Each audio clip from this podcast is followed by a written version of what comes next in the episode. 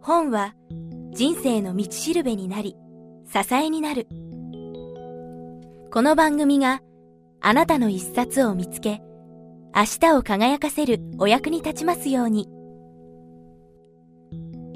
人生を変える一冊。人生を変える一冊は経営者起業家作家の方など毎回様々な分野のゲストをお招きし著書への思い人生に影響を与えた一冊なりたい自分になるためのヒントなどを伺うインタビュー番組です。聞き手早川洋平のミッションは話を聞かれたゲストも番組を聞いたリスナーの皆さんも元気になる番組を作ること。聞くというコミュニケーションをもとに人や企業に新たな価値をお届けするキクタスの提供で配信いたします。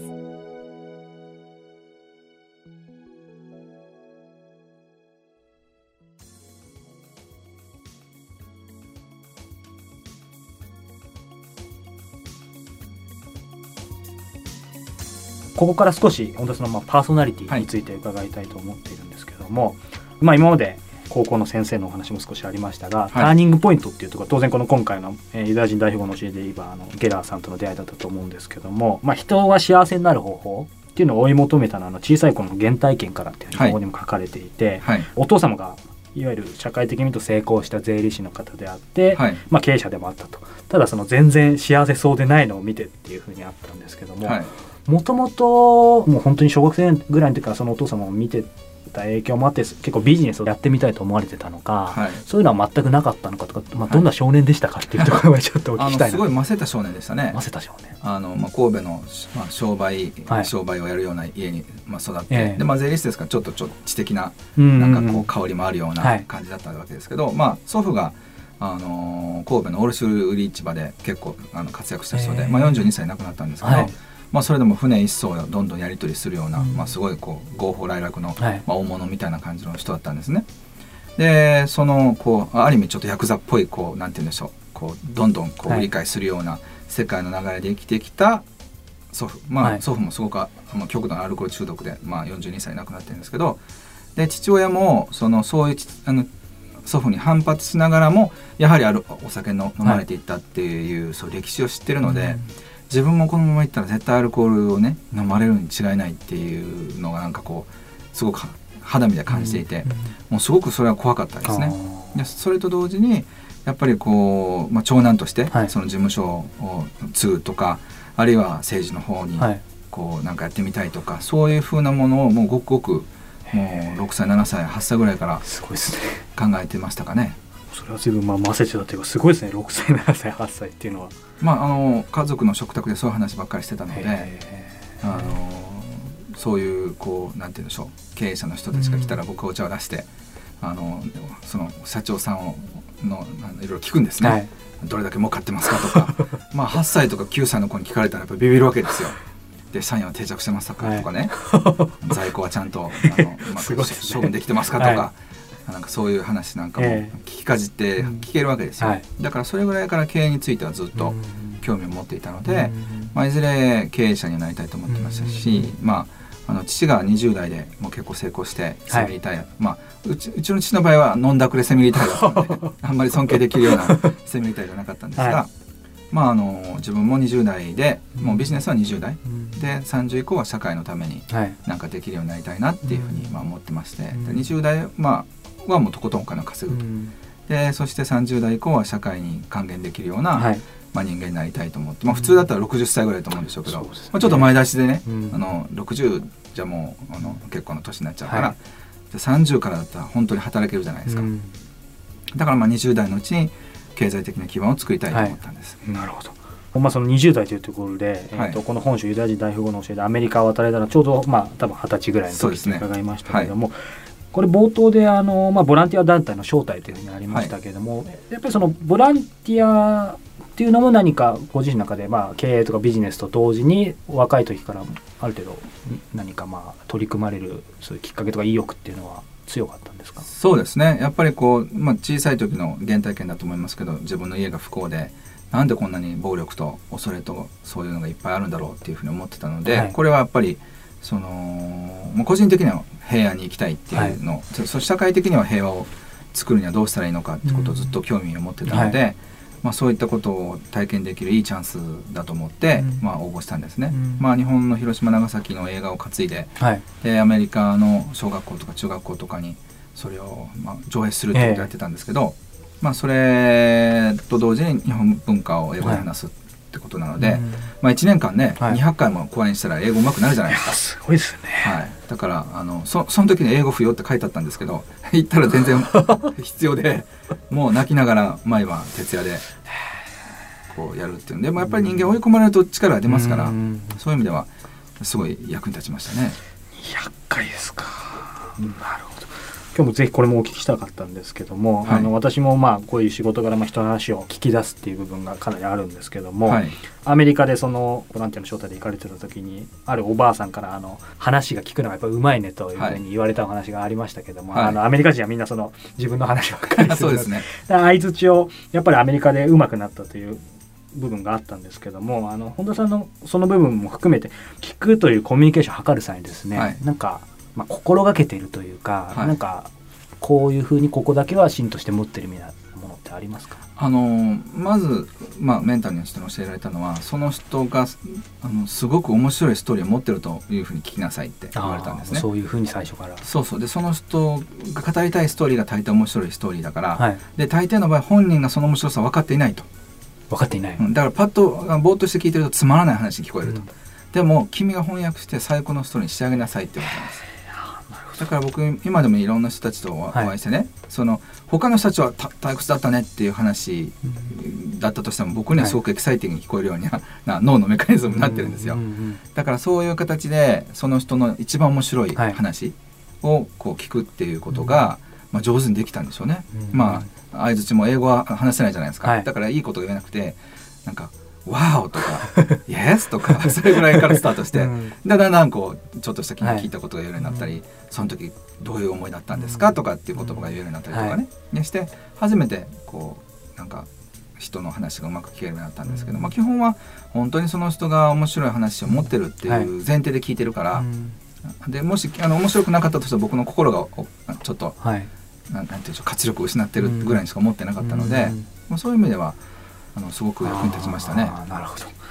そうするとやっぱり今お話があると逆に本田さんと話す方も、うん、そういう多分言葉で言わなくても心を多分最初からオープンにしてくださってるので、はい、やっぱりなんか話しててすごい好感も得るだあの思うだろうし、うん、すごい多分それがますます多分その本田さんが人を引きつけるというか、はい、そこあるのかなというふうにまだからこれテクニックでやってるんじゃなくて、うん、本当に面白いんですよ。今日も早川さんの話聞いててね、はい、あの僕の本で今度インタビューさせてもらいたいと思うような、本当に好きなことに出会って、はい、でだダメかなと思いながらやったらいろんな人たちに支持を受けてって、ねはい、素晴らしい人生じゃないですか、まあ、そういう人と知り合うのが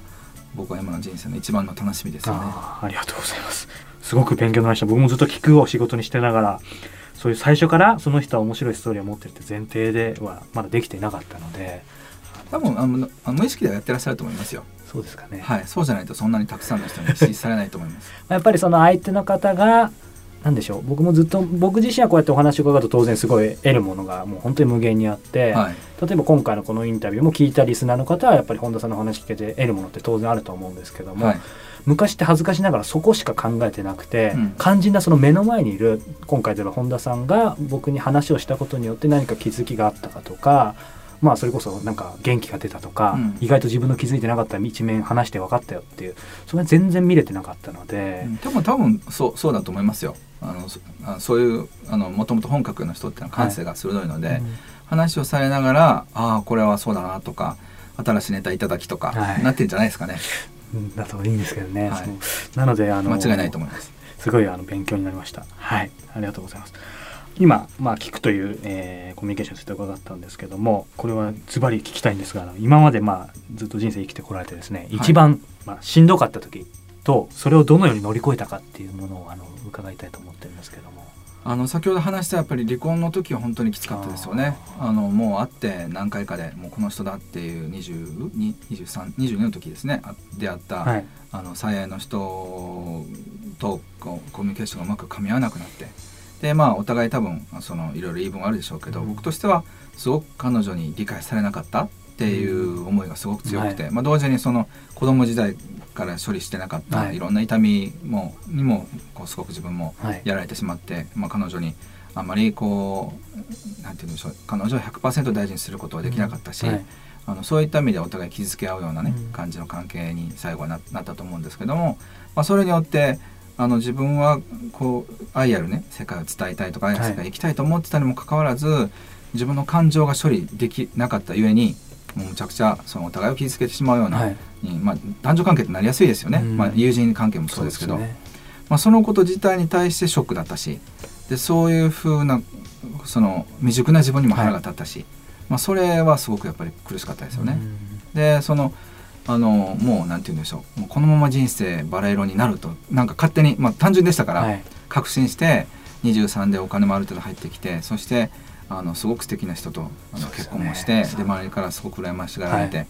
でもうこのまま人生はうまくいくと思ってたのになんかすごく一個歯車歯車がこう違ってしまって、はい、でなんかこうやっぱりうまくいかないんだっていうショックがやっぱりすごい絶望のとこに来ましたね。それをやはりまあまあ、どう乗り越えたかって、まあ、時間が解決したっていう部分ももちろんあるんでしょうけど、はい、なんかご自身でありましたか、まあ、それはあの何冊かの本に出会ったっていうのもありますし、はい、そのと、まあ、本当不思議な出会いがあってこれはあの実はユダヤ人大富豪の3を今年出す予定で、まあ、4、5と出す予定なんですけど、はい、まあ、あのその5の方で、まあ、書こうと思ってるんですけど、まあ、すごくスピリチュアルな不思議なことがいっぱいあって、まあ、そのそういった人たちの出会いによって、はい、なんか自分が全く違うところに連れてってもらったっていうことがありまして、まあ、今に至ってるわけですけど。はあ、なるほど。やっぱり今まあ人との出会いとか何冊かの本というところでお話が伺いました、はい、まさにそれを次お聞きしたいと思ってましてですね、はい、この本書の中の最後の方で、まあ、出会いとか、はい、まあ、本とか映画っていうのはやっぱり人生を変えることもあり得るっていうふうに書いてあったんですけどもやはりあのもう毎回聞いてる質問なんですが本田さんにとってですね、はい、人生を変えたような一冊があれば教えていただきたいんですが、はい。まあ、一冊ってすすごく難しいと思うんですけど、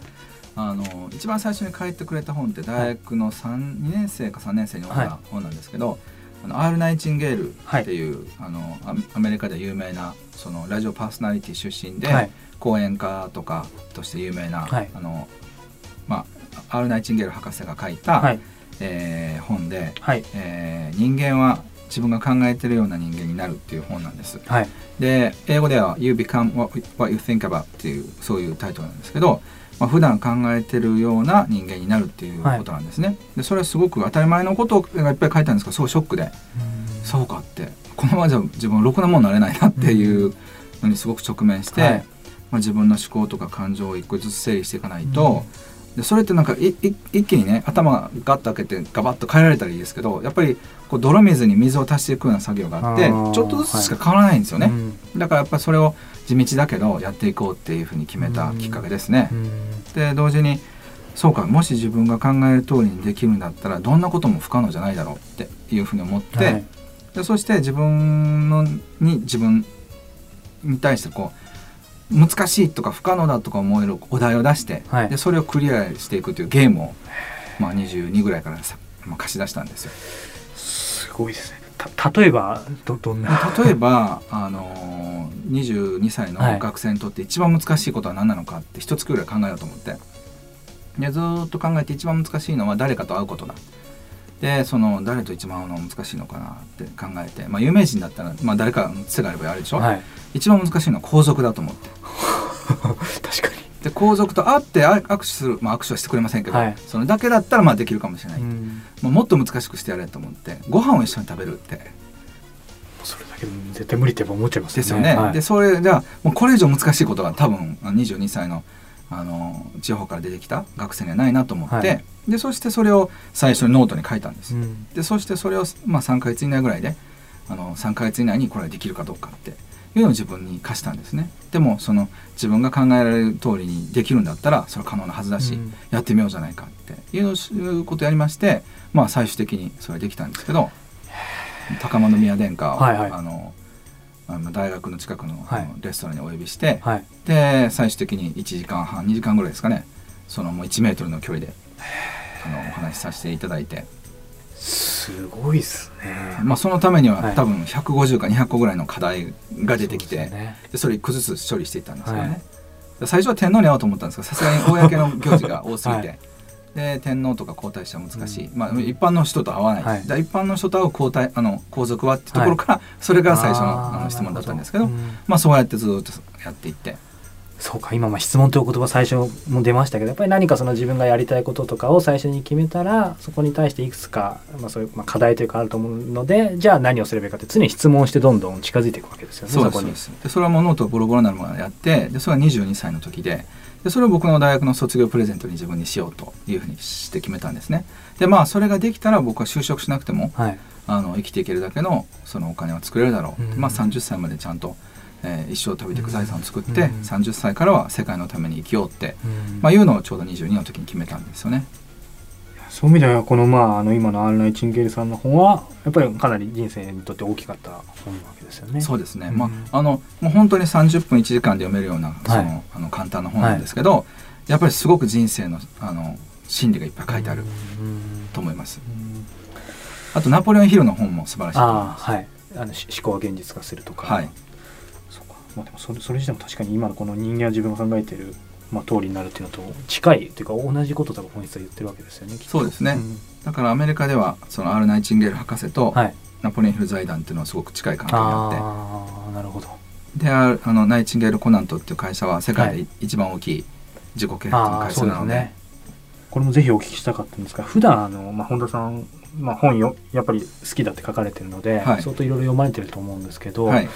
なんかまあ、どんな読み方をしていますかっていうのはちょっとテクニック的なあれですけど、はい、なんかご自身の中でここういうことだけは、まあ、あのマインド的なことでも構わないんですけど、はい、心がけてることとかってありますまずあの、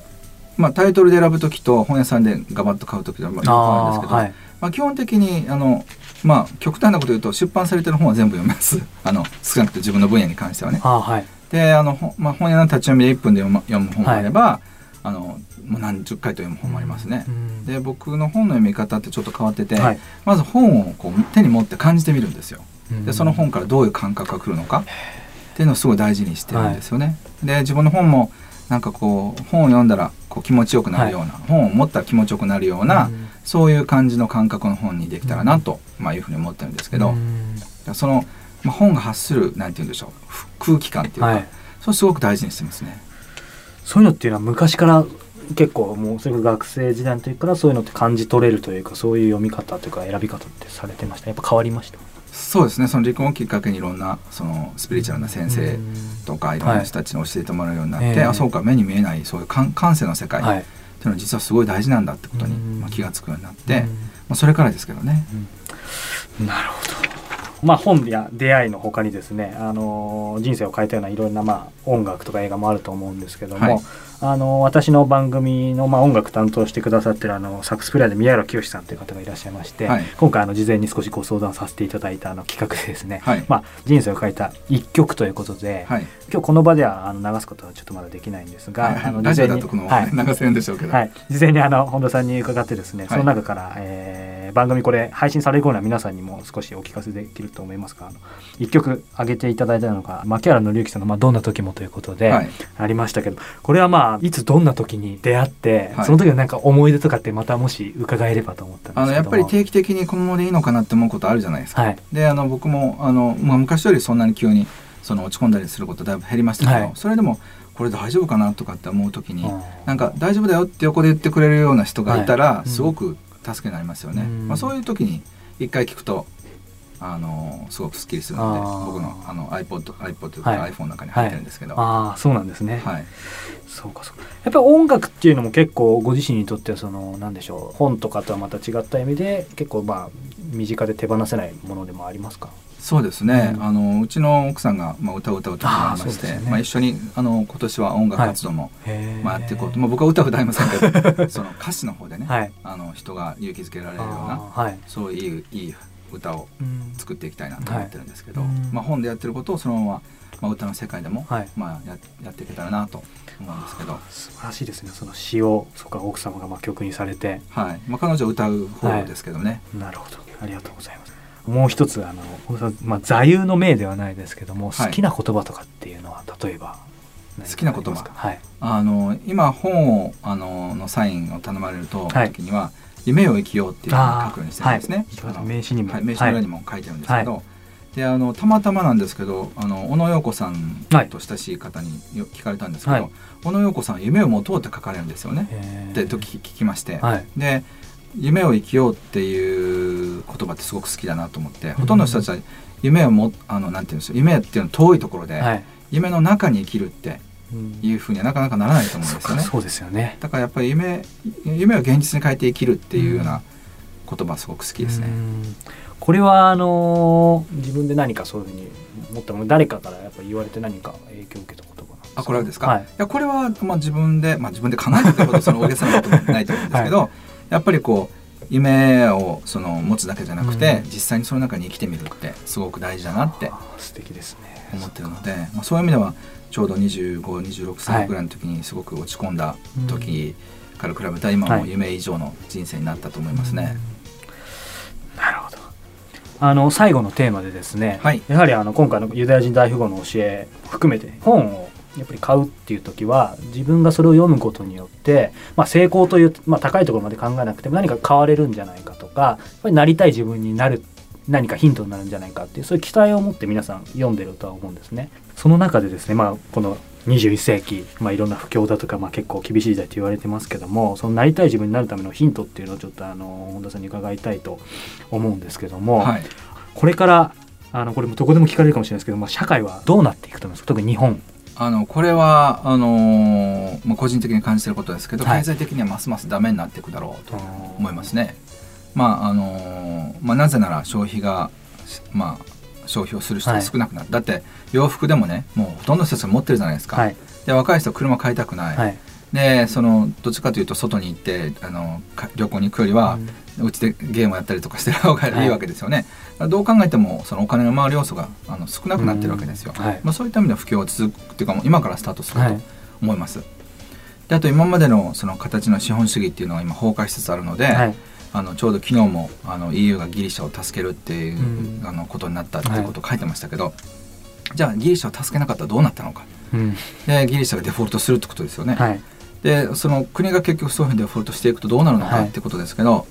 い、その資本主義のその今一番最後の終わりのところに来ていてで、まあ、いずれ、まあ、ギリシャとかポルトガルとかスペインはデフォルトしていくでしょうけど、はい、まあ、そうなった後じゃあドミノ倒しでどこまでいくのか、はい、まあ、最後は日本とアメリカでしょうけど、まあ、一回全部そのシステムがクリアになった後にどういう時代がスタートするのかっていうのを今自分の今の一番の関心はそこにありますね。なるほど。なんていうんですかね、まあ、今のお話伺ってもその経済的にはまあいずれにしてもまあ全体で見てやっぱりこれからも厳しい状況は続くとは思うんですけども、はい、まあ、だからこそ結構逆にチャレンジするいいきっかけの時代かなと個人的には思ってるんですけども、はい、本田さんがまあその日本人、まあ、いろんなあの特に若者を見ていてですね今時代としては結構そういう、まあ、チャレンジしやすいというか夢を、まあ、生きるさっきのことですけど夢を生きやすい時代だと思いますか？それはあの100年前でも今でも一緒のはずなんです。ああ時代は関係ない、はい、ただそのインターネットができたりだとか、はい、そのよりリアルにその人が集まりやすくなったりとかっていう意味ではもうやりやすいんじゃないかと思います、でも制限されてる人はどの世界にもどの時代にもいるんですですからやりやすいからじゃあやれるのかというと、はい、やらない人はやらないしどれだけ例えば他の人たちが全て夢を生きたとしても、はい、頑固な人は生きないでしょうから、だから時代とかその周りとかを関係なく、はい。本当に自分がやりたいと思う人からやればいいんじゃないかと思います。まあ、そういった意味であの僕のライフワークは自由になる人を増やしていくことですけど、はい、本当に自由になりたいと思った人からしか自由になれないんです。まずそこですよね、はい、だからこれをお聞きになってる方が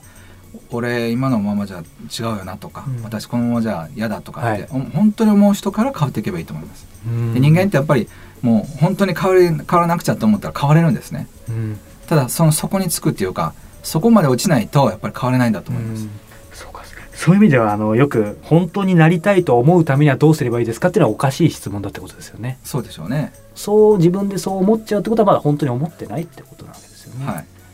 そこにそのテクニックとかっていうことは逆にないということでいいだからそのテクニックばっかり追い求めてもね、うん、やっぱりあのすぐそのそのそ、ね、の浅いわけで、はい、さっき言ってた本当にインスピレーションベースで生きれるかどうか、はい、もうこれをやりたくてやりたくて仕方がないと思った時には、うん、その会社辞めてるでしょうしそうですね。もうどうしてもこの人と一緒にいたいと思う人は、はい、どんな困難があってもその人のところに飛んでいきますよね、うん、だからその情熱とあとはその情熱を止めないで行動できる勇気。パッションと勇気ですね、はい、が大事だと思います、うん。そうか確かに恥ずかしながら私ももう今のこの今仕事というかライフワークわかんないですけどやっぱり何もある意味考えずに気づいたら情熱だけでやってましたからね。そうですね。だからそれプラス大事なのはお金を回していくそうなんです、ね、まあ、知性ってことですけど、はい、やっぱ最初はどっちかというと勇気と情熱が最初で、はい。うん、でおっと待ってよこのまま生活できないどうしようって言って考える、はい、まあ、その順番がいいんじゃないかと思いますけどね。なるほど。できれば同時に。そうですよね、ありがとうございます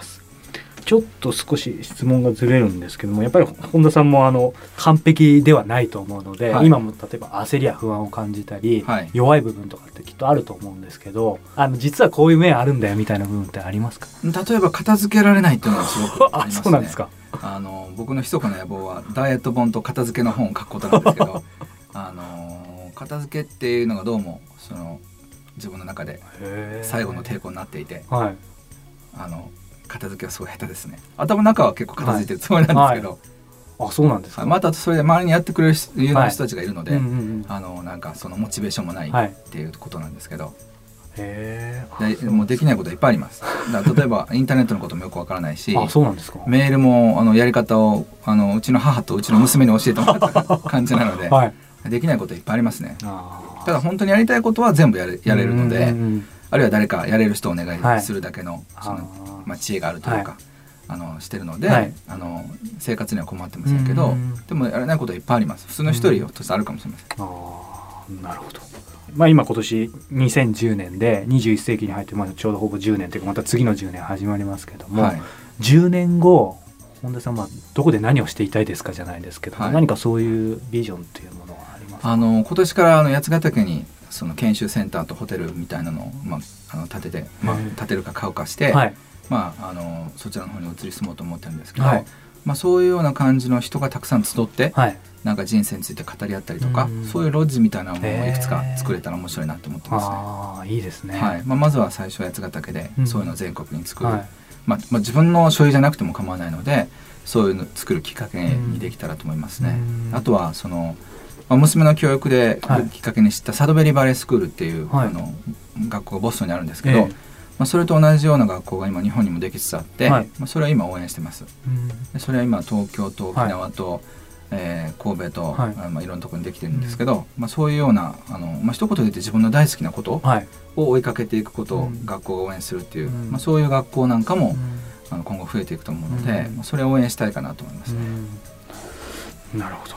ありがとうございます。また本とかも結構出される今年予定とかも多いんですか？そうですね。今さっき言った20代でしなければいけない17のことっていうのは、はい、まあ、4月頃文庫で、はい、えー、出る予定ですし、はい、ちょうど来週は、えー、お金のことを優しく伝える本っていうあの親子で学ぶお金の本を、はい、えー、出しますし、で3月には、えーと、バシャールという宇宙存在なんですけど。あ知ってます、はい、そうですか、はい、そのチャネリングのちょっと変わったスピリチュアルの本なんですけど、はいまあ、タイトルは「未来は選べる」っていう。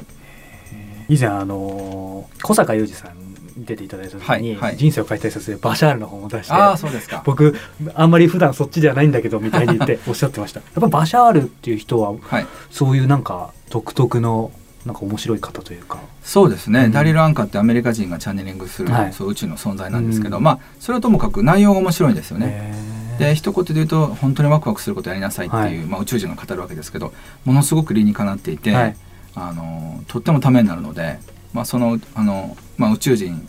にいろんな質問を本田健がぶつけて、はいえー、面白いですね、まあ、それについて語ると、まあ、未来の資本主義とか、っていうことから始まってパートナーシップはどうどうだとか好きなことをどうやって見つけたらいいのかとか、まあ、そういう感じの本を今ちょうどもうちょうど来週考慮するので、3月の終わりには出ると思います。じゃ皆さんこの番組多分配信される頃には出てると思いますのでぜひ書店に運んで、えー、お読みいただければと思います。はい、はい。あの最後になんですが、はい、えー、今回のこのユダヤ人大富豪の教えに、まあ、書かれたメッセージも含めてですね、はい、えー、この番組聞いてる、まあ、リスナーの皆さんへですね、はい、メッセージというかあの一言いただければと思います。はいもうあのさっきのバシャールの本のタイトルのままだと思います。未来は選べる。未来選べる。はい。あのー、これお聞きになってる方が今までと同じような人生を生きることもできるし、はい、まあまあ今から本格的に自分の大好きなことに打ち込んで、はい、本当に自分が生まれてやるべきことそれをやっていく人生を生きることもできると思います。はい、不平不満でその愚痴を言いながら生きる生活もできるし、すごくあのいい人たちに囲まれて最高の人生を生きることもできるし、未来は、えー、選べる。これをプレゼントしたいと思います。ありがとうございます。はい、ありがとうございます。はい、えー、今日は大和文庫から発売中のユダヤ人大富豪の教え、えー、著者の本田健さんをお迎えしてお話を伺いました。本田さんどうもありがとうございました。はい、どうもありがとうございました。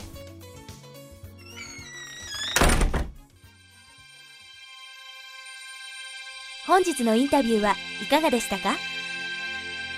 人生を変える一冊は話を聞かれたゲストもそれを聞いたリスナーの皆さんも元気になるをミッションに、今後も無料で番組を配信し続けることにこだわっていきたいと思っています。人生を変える一冊をプラットフォームに、世の中をもっとワクワクさせ、自らの活動や事業も発展させていきたい。もし、そんな思いをお持ちの企業、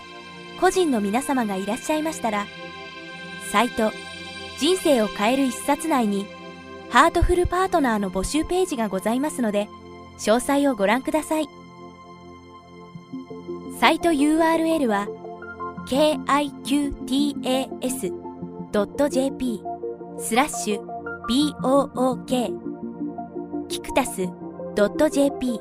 スラッシュブックです本日も最後までお聴きいただきありがとうございました。それではまたお耳にかかりましょう。ごきげんよう。さようなら。